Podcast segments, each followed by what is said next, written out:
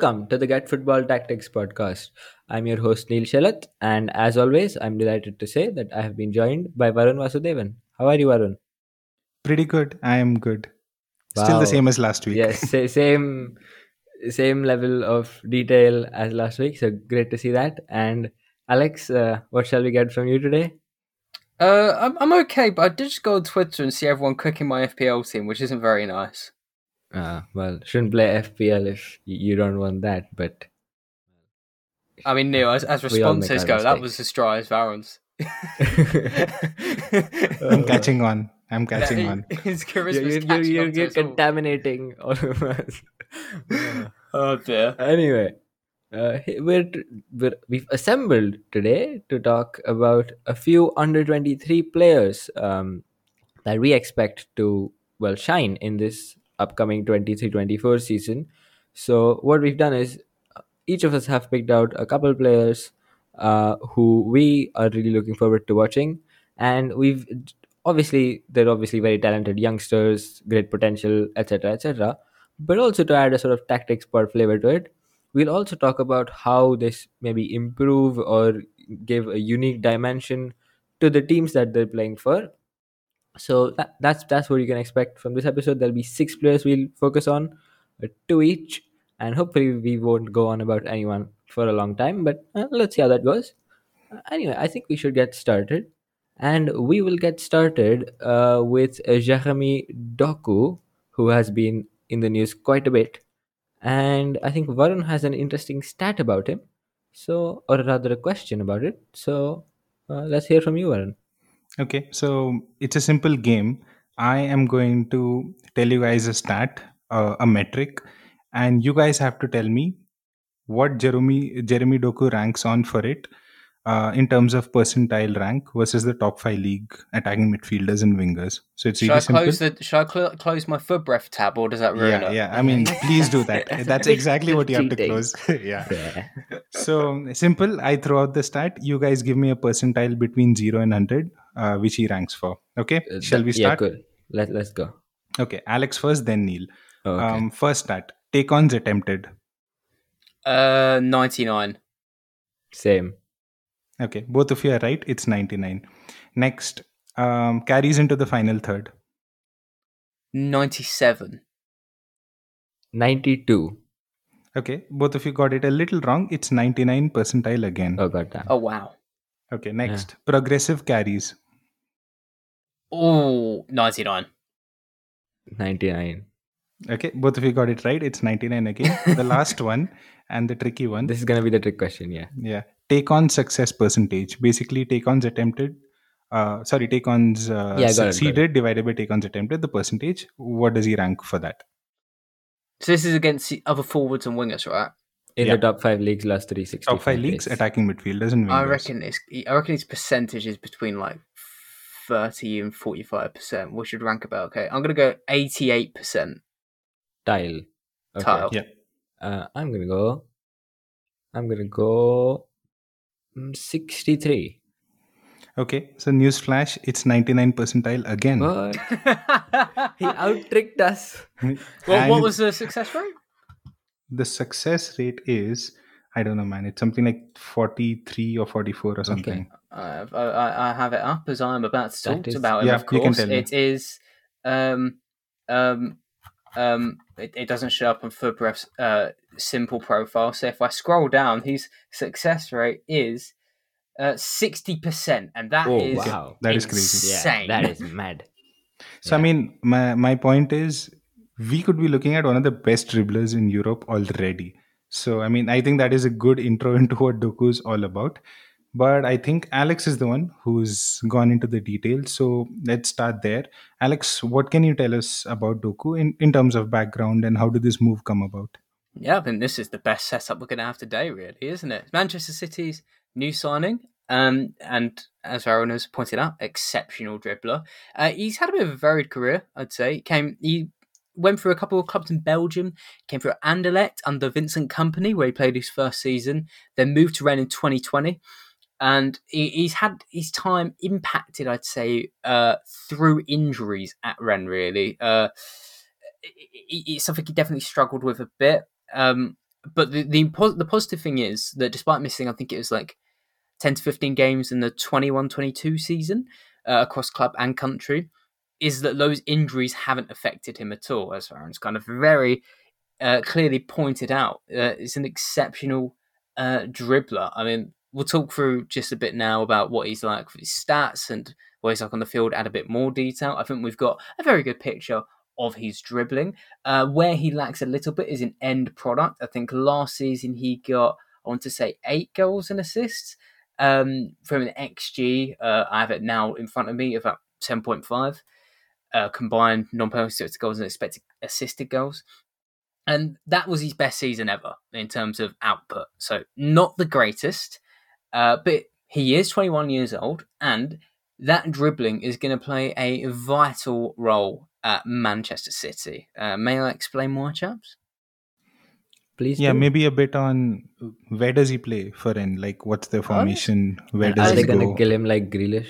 That's a good point as well, actually. Yeah, because that Rennes Rennes's formation's interesting. They play. Uh, it's a good point to bring up. They play four four two under Bruno Genesio, who's the worst coach in France. That's my personal opinion. And um, essentially, the right the right midfielder in the four four two tucks in, and the left midfielder pushes forward to make left wing.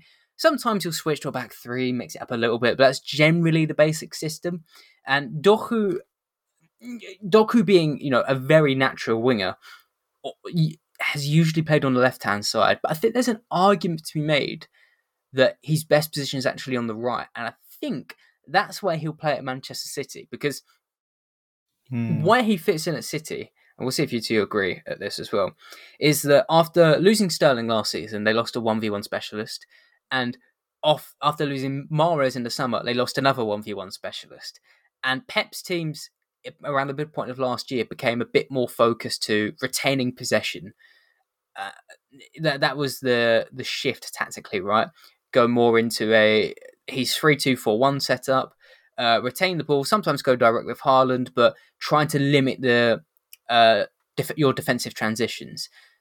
Which means that Doku coming in is now a pretty unique profile in their squad. They've not really got anyone like him. This, as as Ramos pointed out, world class dribbler already. So he can come in, and I think his role straight away will be super sub for City against tired teams when they're trying to break him down for a, you know from a defeat to a draw or a draw to a win. Doku is just that chaos element you can throw on. He's almost guaranteed to beat someone in the one v one because sixty percent that is as high as I can remember uh, seeing of any winger recently. I think that no wonder that ranks in ninety nine. Um, see, he's guaranteed to beat one or two men like in around the final third, which upsets the opposition block, creates space for City to exploit. As long as he can work on that final third output, then you've got a really special player there. I think it's either you guys have countering opinions. Uh, Neel has his hand up in our Zencastr chat. Neel, why have you got your hand up? Yeah, well, for good reason. Because you said that City haven't got anyone like Doku, but I would like to counter that by saying that they did sign Jack Grealish, who was pretty damn good at 1v1s when he was at Aston Villa. Uh, and he's still very good, but he just doesn't do them uh, very often because, as you rightly said, they're more focused uh, on retaining possession and stuff like that. So, my, I think he comes in as a, probably a starting option, really, for that right wing position, where I think it will be between him and Bernardo Silva for the most part, uh, and almost I think their job will to be almost sort of mirror what Jack Grealish does on the left. Uh, and if he's starting, then obviously you might expect many times uh, Silva to be put into midfield, especially in big games. He offers them a lot of flexibility in terms of the exact sort of setup they want to use. You know, he can drop in alongside Rodri, or he can play a more attacking role. He can play a box to box role. He can do everything. So I think um, Doku has been signed as a, a starting contender or Silva understudy for that right wing position where like they did with Grealish, they bas- what they did with Grealish essentially, in my opinion, is they took his amazing dribbling, amazing ball control, and told him to to use all of that, but not to get past players, but rather to keep the ball. Uh, and I think they're gonna tell Doku to do the same stuff on the right. That'd be that'd be interesting to see. And uh, Varun also has his hand up, but unfortunately Neel has spoken for half an hour there, and we have all committed to making this podcast shorter. So I'm going to put your hand down, Varun, and instead, uh, oh, you're not even able to talk next about our next player. Sorry, you're going to have to be quiet for now because up in our podcast script that Neel's organised, we've got Ernst Numa. Ernest Nuamah. Numa. Wasn't it? Now, my introduction to this, Neel, was as you could tell, I don't really know too much about him. I think I've not actually looked at the script, but I think he's come through, yeah, uh, Nordjylland, I want to say Scandinavia. And the reason I'm uh, reason I'm saying that is I saw Harry Brooks on Twitter say Spurs should sign this guy, and genuinely no word of a lie. 24 hours later, they were linked to him. And I was like, well, that's impressive. I want to know about him. So tell me about Ernst Nuamah. Well, you haven't heard of him now, but I can bet my house you will have heard of him within the next three months because this guy is sensational. So, as you said, he, he came through at FC Nordsjælland. Now, he was born in Ghana uh, and he came through the Right to Dream Academy, which is a wonderful project that Nordsjælland have been doing for over a decade now, I think, where they have set up a few academies in Africa where they train. Yeah, they have mostly, you know, younger age groups that come through. So, mostly like children, and then they train them uh, in the academy, also take care of their education and everything. And then eventually, as they grow old enough, uh, many of them will earn moves uh, to North. Uh, and I think they've already p- produced close to 150 professional players coming through that academy. So that's a great project. And uh, Nuamah, I would argue, is probably the best player to come through it. Certainly looks like that uh, in terms of his impact at North Zealand. So now he signed for North Zealand uh, in January of 2022. So about a year and a half ago. Uh, obviously that's in the middle of the season uh, in Denmark, and he did, did he did pretty good for someone who's come into Europe for the first time. He's he slotted in very well, but he had a real breakout season last year uh, with 16 goals and assists in just 30 league appearances, uh, and he, he took that a step forward this year, where in about the first month of the season he was without a shadow of a doubt the best player in the league by some distance, and he won the Player of the Month award. And he he's just been so good. And he's developed a lot already i'd say um, at north Zealand. from the moment he came in you could see that technically this guy was already superb. Like his close ball control is amazing. He's also a very very good dribbler can get past anyone 1v1 and can also get into tight spaces really well. And what i really like about him is how, how he can go both ways. So he generally tends to play off the right but can also start centrally but again likes to drift to the right. But when he's squaring people up he can go both ways. He is left footed um or rather that is his preferred foot. His right is not too bad uh, but he he's very confident going both ways and he's got really rapid acceleration.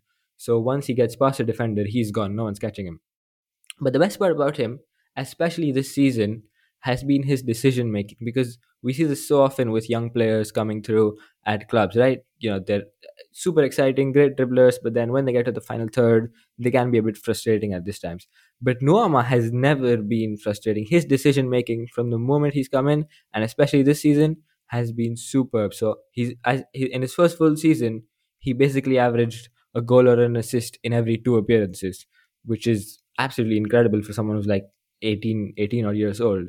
And another thing I like about him is his off-ball movement, especially inside the box.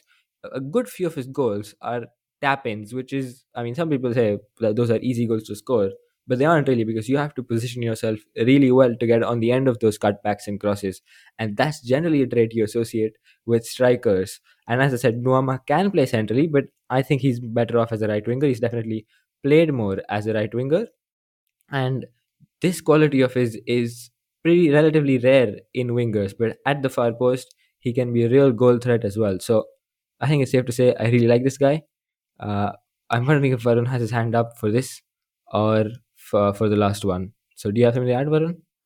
No, not really. I'm just sad my city opinion wasn't taken. no, no, no. Um, nothing uh, on Nuamah, and I think you nailed it so far. From what what little I know of him, you've nailed it so far. Okay, that that's great to hear. Now the last bit is why you will hear about him in the next three months, and that is because he is off to Lyon. I think he's already been announced, if I'm not wrong, or definitely should be by the time this podcast goes out. Uh, and there he will, of course, be linking up with a, a certain Rayan Cherki, who I'm sure most of you have heard of. Uh, now, I've been sort of thinking about how that will work because my initial instinct was that maybe they may get in each other's way a bit because they're both sort of right sided players who really do like to come in centrally and cause damage. Um, but I think ultimately they should find a way to work together. Uh, Nuamah is great, as I said, better off on the right side and he can start on the touchline and get past people. Whereas Cherki definitely someone who is best off starting centrally. So I think with Cherki as the 10, Nuamah as the right winger, Lyon are going to be super, super dangerous this season. And both of them, I mean, both of them are individually game winners. And uh, with uh, Nuamah's off ball movement, with Cherki's link passing, I think they're going to form a devastating strike partnership. I think Alex has something to add to that. So go on, Alex. Oh, you don't? Interesting. Alex has now decided that he doesn't have Oh, something to. I. I, I took my hand and said, I'm muting my microphone. That was fun. Uh, I was going to say that what, what, uh, why your tactical analysis is interesting. I may say it was. I was really enjoying that listing and I'm very happy to learn about it. Unfortunately, if he's off to Lyon, we might not hear about him again because if you go to Get Football and read about the club, you'll see it's burning down to the ground and Oh, it well. might even be a shock if Cherki's there. I saw today that from Get French Football News that Barcola's asked to leave. So um, hopefully Nuamah joins uh, Resurgent Lyon because I I was think- really, I was really in until you said he's off to Lyon. Now I'm a bit worried. no, but he he's been at least from what I've read, he's been signed as Barcola's replacement. So Ah, uh, uh, there were fair few clubs in for him. Uh, Rams put in a bid of about I think 15 million euros was rejected. Ajax were also interested, uh, linked to basically everyone almost, uh, including PSG. Uh, but oh, that reminds me. Before one of his games, very recently, I think against Randers, the opposition club that is Randers put out a, a sort of an official statement on Twitter, like sort of joking one, which basically uh, sort of encouraged all the clubs who were linked with him to please sign him in the next two business days so they didn't have to face him. Uh, sadly, that didn't go out. That, that didn't work for them. But uh, that's yeah, very good.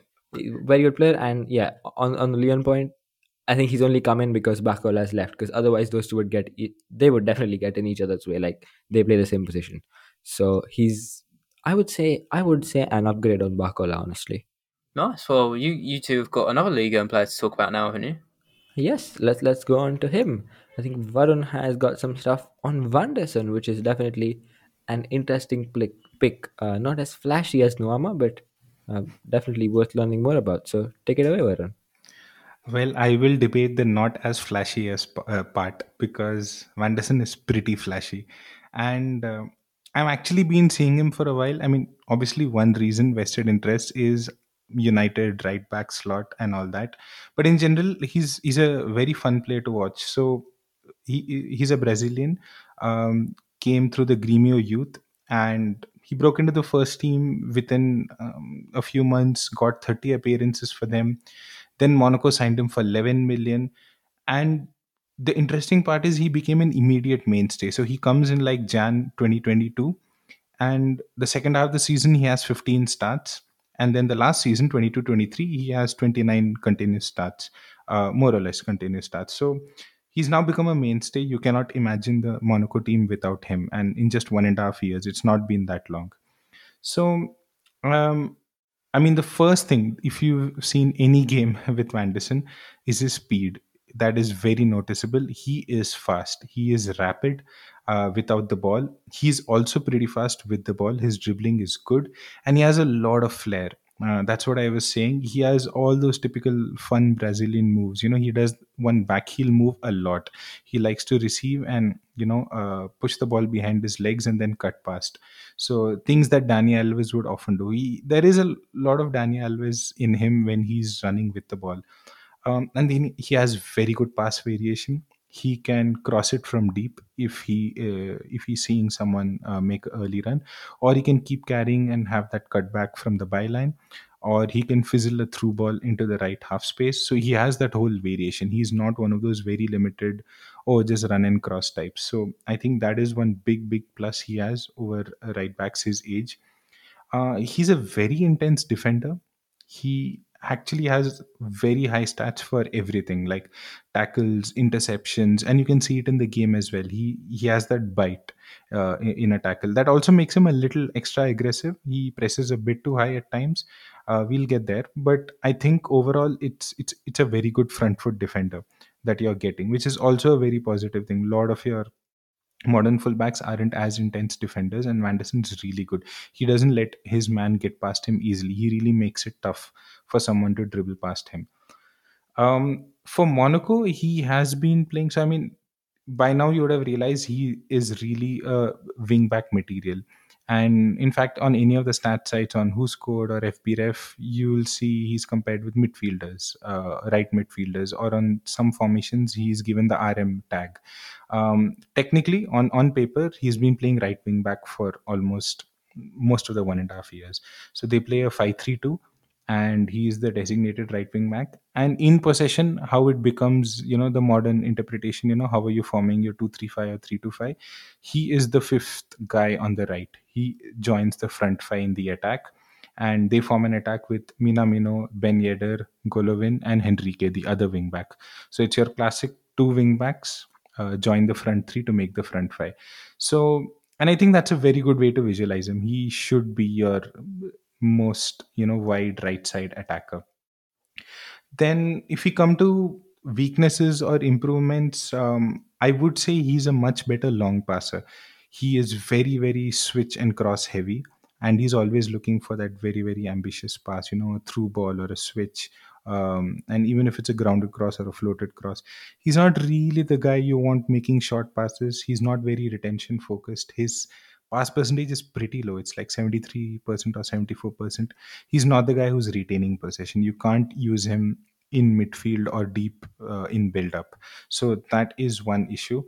Um, and um, he's just 22 though. So i mean we have seen a lot of young fullbacks being converted to an inverted role or a more conservative role in recent times. But as of now he looks very very much like a you know wide wing back type. Um, alex do you have um, uh, anything to add? Or neel if you have anything to add so far? Yeah, I you know based on what you said and based of, from what I've seen, I, I agree with like the fact that he's a really attack-minded player. So on that point, I'm just wondering what you think about you know his future, like how he might fit in at uh, an elite level club if he if he does make the step up, because most of them, especially right now, most of them do not have this uh, you know attacking wing back role where you play in the front five and spend most of your time in the attacking third. So as you said, do you think he could be converted to a deeper, maybe inverted right back, or do you think he's better off almost like a Filip Kostic who spent his best years at Frankfurt, you know, playing a wing back role and just shining in there? So interested to get your thoughts on that. I don't know. I mean, that is a big, big question because if you look at the two clubs that have been chasing him, apparently, according to transfer rumors, they are Manchester United and Barcelona.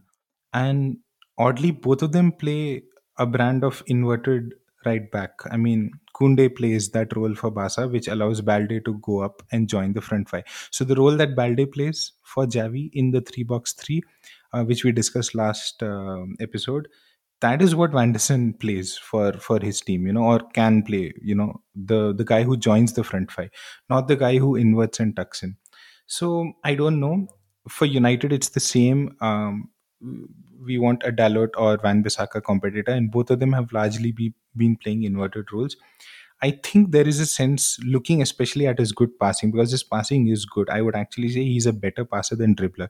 He's a dribbler not in the sense of consistently beating his man, but in the sense of having control and flair. So I think coaches and managers are looking at him and saying there's a lot of technique there, there's good passing there, he can switch play so why not you know have him in an inverter and maybe a aggressive inverted role you know something like what Mazraoui played for Ajax for example. Ten Hag's right backs are not very very uh, um conservative. They have that license to go into the right half space or even at times overlap. So probably that is the thought process. Latest rumors seem to suggest that both clubs are kind of done uh, with right back search for this summer, and they might return in 2024. So I think Vanderson's staying for another season, and I think a lot of clubs will get an opportunity to see him for one more year before deciding that. And I can only see him go from strength to strength. I think he's an amazing player. And as you said, maybe there will be some other clubs who will be willing to play him as a wing back um, uh, uh, without you know inverting him and stuff. So I think that's on Vanderson. I think that's enough said. Let's now go to another exciting prospect. So when we had to pick Wonder Kids, uh, Neel thought a lot. He had one or two other suggestions, and then he finally came to Roony Bardi. How how is it pronounced, Neel? Bardghji. Oh, okay. I would have So like you got imagine there's an A there. Ah, okay, cool. So I Neel, when are you going to start know- picking proper Brexit English players? When, when is like Greg Taylor going to come up as he's to Where- pronounce? Where's like Alex Scott? You know the simple names. Just Exactly. two come on, syllables. That's you're, you're not getting those before I'm on my deathbed. I'm and afraid. also, I don't know why I'm saying that, considering the player I have after uh, yeah, Barn. yeah. Barn, yeah. I'll be quiet again. But that's arguably like all bi- like just uh, reading it is an even tougher name. But anyway, we we'll save that for later. I'm just going to call him Roony for now. So Good. I, it it also reminds me of my favorite player. But anyway, Neel, He Brexified him. I just Brexitified Brexified. This is what English commentators are going to do to him if he comes to the Premier League. He better get used to it. Here's Roony Bardghji down the wing. yeah. Oh, what a strike from Roony! And you can just re- re-record that everywhere. Um, so yeah, I mean, tell us about Roony. Um, I, I really like the fact that he comes from you know from Kuwait, born to a Syrian family. There's like really nice roots there, nothing like the Brexit vibes. So tell us more about him, Neel. Yeah, there's no Brexit here, as you say. He has a really interesting background. As you mentioned, born he was born in Kuwait to a Syrian family, and then he moved uh, to Sweden at the age of seven, which is where he started playing football. Obviously, started off you know with local clubs and teams, and ultimately uh, he was picked up by Malmö, who are of course real giants in Sweden. I think that was only in 2019. Now he was born in 2005, so that's when he was about 14 and then he went with them to uh, uh, some youth tournament i forget which where he was scouted by FC Copenhagen who whose scout basically decided that at any cost they had to get him so they went and signed him in 2020 and even at Malmö like I don't think he lived in the city. So like, FC Copenhagen did a great documentary on him I think fairly recently when he signed a contract extension. Uh, so there he mentioned that like at in his year at Malmö he would have to travel like take a long train to and from like training and obviously to be home. Uh, so he, he especially that year he had to you know basically do a lot of traveling uh, alongside his footballing and studying and stuff. But afterwards when Copenhagen came in came in they basically brought him over uh, and he only spent about like a year, less than a year with the youth team because immediately after he turned 16 which is i imagine after which you're eligible to play in the danish superliga like less than a week after his birthday he was handed his debut and not just a debut a start. Because these guys knew that they have a real real talent on their hands and he showed it from his first game. Like he was skinning you know like 30 year old fullbacks on his debut. Like he was running rings around them. Uh, and you could immediately see all the qualities he had like, like Nuamah sensational dribbler incredible ball control. You just can't get it off him. I mean this is I do not condone this in any way but people imme- immediately started calling him the swedish messi again Oh, that's And- two episodes in a row, Neel. You Yeah. come up with uh, the next Messi for us. I think I think that's just Neel's favorite pastime. He's just But- sitting and going through who can be the next Messi. it's you. It's you're the He was people actually a Twitter. casual football fan. Yeah, i said i He's- do not a- condone this He's a casual. Uh, uh, but the, I mean, the point is, you know, he's you know relatively shorter, so he's got a low center of gravity and obviously unbelievable touch and control. So there are similarities in the dribbling technique, is all I'm saying. But again, what I really like about Bardghji is one that from day one he's been super confident, you know, taking on people like twice as old as him, and he's just running rings around them. And then again, his decision making is pretty good too. He's not someone who'll hog the ball too much, uh, and and even at a, like even as a child, basically, he was strong enough to hold off defenders on his back. And obviously, as he's growing, he will get stronger uh, and stronger because I think he's only 17 now. He turns 18 in November, so he's still a kid. Uh, and what I like about him is that he's really positionally intelligent. So he does really well. You, you can play him on the right wing out wide, or you can play him uh, in sort of the right half space. And he's very good at receiving passes between the lines there. So he'll he'll he'll place himself really well, and obviously he's got great touch to receive. And like Nuamah, he gets into the box uh, and can get on the end of tap ins as well. And he's also really good at sort of one twos or quick passing in the final third. The only uh, like I, I didn't mention any weaknesses for Nuamah because I don't think there's any glaring ones in him. Like my only question with him is how he can translate to a higher level, but that's all. In terms of overall game, I can't see anything. With Bardghji, I think the one main area of improvement for him would probably be his finishing, because when he gets into the box, he, especially like sort of mid-range shooting, like you know, like closer to the edge of the box, he, it's mostly he mostly depends on power. Like he can cut inside and obviously send a curler to the top corner, but from any other angle, he mostly just tries to put as much power into it as he can, rather than always looking for like the corners. So I think that's the one area where he can get uh, better. But I think Varun has something to ask about him now.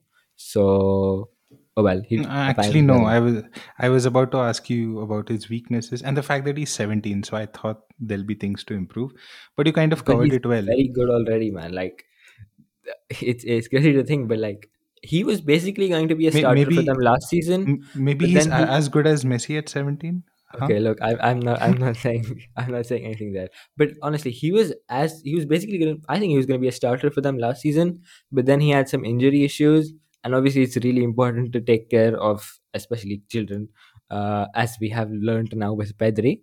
Uh, so I think Copenhagen did well and basically sat him out for half the season, and then slowly phased him in first with the youth team, and then eventually slowly the senior team. But now he's uh, he's absolutely set for a breakout season he's definitely going to be a key starter on the right wing. And like the guy's doing everything now. Like I, I, I need to look into this more because I've only seen a couple of their matches so far.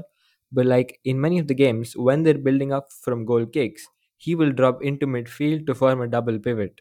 And he's doing really well in progressing the ball to Mind you, this guy's a right winger, so you don't expect to see him there. But he's doing that, and he's doing it, at least from what I've seen, the limited sample, he's doing it very, very well. So yeah, I mean, I think I went on a bit too much about him, but if you can't tell, I am really excited. Like, this kid is the future. So, watch out for him. Uh, definitely next window, there are going to be a lot of rumors uh, when he turns closer, or when he's close to 18 or after he turns 18. So, yeah, I think that's enough uh, for Bardghji. But as I say, very, very good player. Now, let us move on to the aforementioned player that Alex was going to talk about who has an even tougher name, certainly to read. Um, Aster Vranckx Yes, is his spot name. Yeah, yeah. Because I mean, I've heard commentators say it, but like, if if you pulled a random person on the street and showed them V R A N C K X, Yeah. they would be very confused. Anyway, go on. Well, us- thi- thi- this will be quicker than uh, your section, mainly because uh, Aster Vranckx is uh, Vranckx. It's had a bit of a rough year, really. So you may have heard his name. He moved from Wolfsburg to Milan last season, uh, last summer, as part of Paolo Maldini's sort of youth recruitment drive, and he was probably one of the players that Milan looked at when they sacked Maldini because he only played ten games, and he's gone back to Wolfsburg, and now he's on the the brink of joining PSV. So on the face of it, what's the story there, right? Played ten appearances. He's done basically nothing in that time. Um, I think he played like 0.290s or something insane, like barely anything. But this was a really uh, high potential player uh, coming through at Wolfsburg. He played a lot more minutes in the season prior to joining Milan. This is the reason they they uh, signed him on loan with an option for a 12 million pound um, or 12 million euro uh, buy option, and he, he, he's a very interesting midfielder in the sense that he's still 20, but coming from Wolfsburg playing the Bundesliga when he's 18, 19 years old, he's often pushed quite further forward than he has before. He's meant to be more of like a box to box player. Sometimes he was playing on the wing at Wolfsburg. Um, he was playing taking up the fourth most shots in the squad per ninety, not taking that many passes in the Wolfsburg team.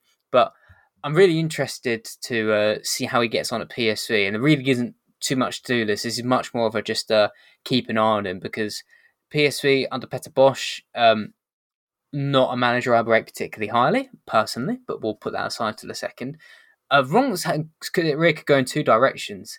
Uh, he's, extremely good in tight spaces. Maybe he gets pushed further forward. It's more of an attacking midfielder, and maybe PSV really get that ammo out of him. Bosz did do some of that with Lucas Paqueta at Lyon, or maybe he becomes um, a debutant to uh, Ibrahim Sangare if he ever leaves, and is rolled more into a defensive option. He was he ranked pretty high at Wolfsburg for his defensive work, his particularly his tackles per ninety. There might have been more in the press, and it's worth remembering as well. He was at Wolfsburg before Niko Kovac took over, so when they were absolutely calamitous.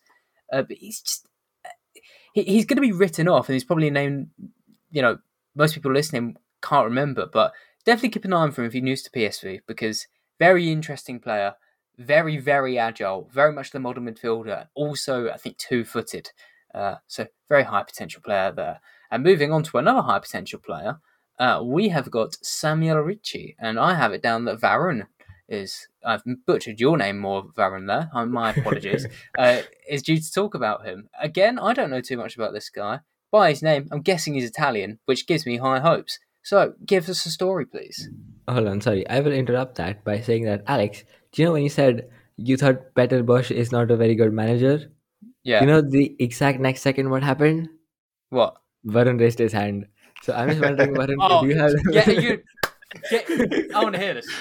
This it'll be a big debate, but uh, I actually Okay. agree Look, with I'm putting a one minute time limit on this, so Varun, best be quick. No, no, no. It it won't require that much. I agree with Alex for most part. I'm not a great fan, but Bosz, uh, his attacking patterns are pretty good. So my question or theory was going to be: Will that help Frank's Bronx? Because uh, in attack, Peter Bosz is pretty good. I mean, it's just his defense which is all over the place. Yes, because he spends 99.9% of his coaching time on attack, and it's like he's Yeah. forgotten that teams have to defend. But no, I do hear you. And maybe that is why I kind of theorise you could get the Paqueta treatment, like Yeah. be kept forward and uh, be turned Javi into something interesting. Simmons type of role, maybe. Yeah, maybe. Maybe he's quite tall as well, so it'd be interesting to see. Um, like I said, a really unique profile. But yeah, you're right. Bosz's attacking patterns are good. It's just a pity he doesn't know what the word defending means. But now it's your turn. Back to Samuel uh, Samuel Ricci. There's not an Italian pronunciation to that, is there? I think all our names, uh, the kids we have picked for today, have something in their name. Like it's Samuel Ricci and not Ricky, which is a Ah. mistake I have made in the past. But um, anyways, coming back to Ricci, so I mean, you you pointed uh, uh, pointed out him being Italian, and he's just in that range of Italian midfielders, and they've been producing so many good ones, and he is the latest one in that factory, and I'm super impressed by him. I first came across him almost two three years ago when I was doing my usual scouting articles and I wanted to look for a Matic replacement, you know. That was the time when a lot of people had Matic replacements, like Koopmeiners was one. And I thought, oh, Samuel Ricci looks nice. And at that time he was he was with Empoli. And since then he's only grown from strength strength to strength. I mean, at Empoli he had a bit of a more box to box kind of role. He, he was well rounded even then but he was like playing like the more conservative mezzala in a diamond, you know, k- kind of role, like the left center midfield who would form the pivot at times. And he got promoted with them, but then Torino picked him in the middle of 20 and 22 and then made him permanent. And here in Torino, he's had much more of a clear playmaker kind of role. He is the deepest person in midfield and he's just so well rounded. Firstly, I have to say that combination of being a really good athlete and being technically sound, he has that. He's a very robust dueler um, on the ground and in the air. He he uses his body really well. Even something as simple as just receiving from the back line, shielding the ball and turning. He he's not like super fast at it, but his control in combination with his upper body strength, he uses it really well. And he's a much tidy dribbler in tight spaces than he looks. Like he, he looked like a tall, lanky guy, but then he has really good strides and really good control. So he's able to dribble in tight spaces. And I think his best trait is his security in passing. So in 21-22 he was 98 percentile for pass percentage you know pass completion. And that's just been true for most of his career. He's a super secure passer a combination of his technique and his uh, close control he rarely loses the ball. And that is the reason his managers put him in that deepest role you know the one uh, in build up right? That busquets kind of role where everyone keeps passing back to him to begin the move again. He he, he loves being that linchpin that fulcrum. And areas of weakness or where he can improve. So he's not very good uh, in terms of attacking, and I, I don't mean this just in terms of shooting. Even if you're talking about those really advanced plays, right? Very aggressive switches into the final third or onto the winger. He's not really that guy. Um, the Busquets or you know Nemanja Matic or Zubimendi comparison, th- those are the guys you have to compare him to. He's not really super um, you know attacking and i think that's one thing that maybe top teams might be hesitating um, um, uh, before going for him so that is one thing um, uh, I, I can say that is a weakness but if you're limiting him to a efficient holding midfielder role uh, then i think he's pretty good um and coming to uh, the transfer news around him, and there's actually been a lot of news.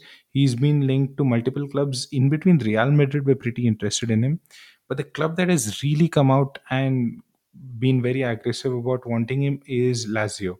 And they actually Sarri has said in a press conference that he he loves uh, and admires Ricci, and Lazio apparently had a 20 million bid turned down, and now Torino is asking for 30 million. And very recently, when Fred was on the move and there were links of Fred to Lazio, uh, the director Lotito he came out and confirmed that um, we wanted to move for Fred, but Sarri doesn't want Fred. He wants uh, Ricci instead. So it's literally out there that Lazio wants Ricci, and they're currently negotiating a fee between 20 and 30 million. And I think it's a really good upgrade going from Torino to Lazio. And I think Sarri, especially, is the perfect manager for him uh, that deep lying role that Jorginho played, for example, um, at Chelsea, you know, for Sarri. I think Ricci's tailor made for that role. My guess is he's going to be playing in a mid three behind Zielinski and Luis Alberto. He'll be the base and they'll be the two eights in front of him. There's Danny Cataldi there as well. He might rotate a bit with him. But I think Ricci can nail down that holding role spot at Lazio. So I, I really have um, uh, big, big um, uh, expectations from Ricci. Um, Alex, what do you think about Samuel Ricci? Yeah, I got to ask my question before Neel. Uh, I was just going to say on the point about Lazio. I don't know if you mentioned it there because my earphone cut out, but um, I know that Sarri signed Marcos Antonio last season, Mhm. um, and he's apparently now on the way out. And he, I watched him a few times. He looked really fun at DM, but I think that kind of leads into your point of Ricci coming in and uh, being a successor there. Yeah, I mean, I think currently their options are Danny Cataldi. Uh, Cataldi has been playing there, Mm. and I think Ricci can compete for that position and eventually take over from Cataldi. Like I, I rate him well enough to uh, say that he can displace Cataldi and play behind Luis Alberto and Zielinski. That can be a very very strong mid three, one of the best in Serie A at least. Uh, can I just ask, did Piotr Zielinski move to Lazio? Because that's news to me, and I distinctly remembered watching him for Napoli last week. So have I been seeing things? okay, wait, Or- I God, Neel, you not missed that like I have as well because I was going to ask the same Yeah, question. he, he, the Wikipedia says he's still at Napoli. So Uh, but I Mm. put in the news. Apparently, he's talking. yeah, there were that's there just- were rumors. I think he wants to move, but uh, they didn't agree a fee or something. But yeah, Yeah, I I- did see him I play for think- Napoli. I think I'm yeah. assuming both moves happen, and that could Yeah. be an ideal But- but- midfield. Yeah, but I mean, L- Lazio actually have a really fun set of midfielders uh, with Luis Alberto, Cataldi, Oh, they as you have said, Daichi Kamada right now. Kamada, exactly, Daichi Oh, yeah. Kamada, uh, Marcos Antonio. and So I think Zizou. as things stand, if they get Ricci and not Luis Alberto, uh, sorry, not uh, Zielinski. Oh man, I'm confusing all of them. Uh, as things stand, if they don't get Zielinski, they can play a Alberto Kamada, uh, Samuel Ricci midfield. Hmm. Yeah, they've also got Vecino. Yeah, Oh yeah, they've got Vecino and. Cataldi as well. Yeah, so Yeah, I mean, well. there's a good set there. yeah, should be interesting though. Uh, should be interesting to see them as well this season. Perhaps something for some other day. But uh, I think that's that's a lot for today. Those are the six players we picked after much debate and deliberation. So hopefully they don't let us down this season. Um, as always, you can find all of us on Twitter. You can find Varun at the Devil's DNA, which is the account he runs. You can find Alex at EuroExpert underscore. And you can find me at Shelat Neel. That's basically my name swapped around. And of course, you can find the Get Football account or accounts. Uh, just uh, go and find uh, at Get Football EU. And then we've linked uh, all, all the sister accounts for all the specific leagues and countries over there. So, of course, please do keep a lookout on, on that account and all our various media outlets where just besides this podcast, we'll be covering football across Europe and the world with much more in the form of, you know, written news features, analysis, videos, opinions, and all sorts of stuff from some of the best analysts around. Uh, and you can find a link to everything in in the notes uh, of this podcast wherever you get it so you can go uh, and find everything from there and if you can please do rate the podcast uh, five stars. If your app allows you to do that because that really helps us. And of course uh, it would help us if you could share this uh, on on social media. So thank you very much for listening. A big thank you to you guys uh, alex and varun for joining us. And we'll be back next week with another varied and interesting topic. So that should be fun. Take care until then. Goodbye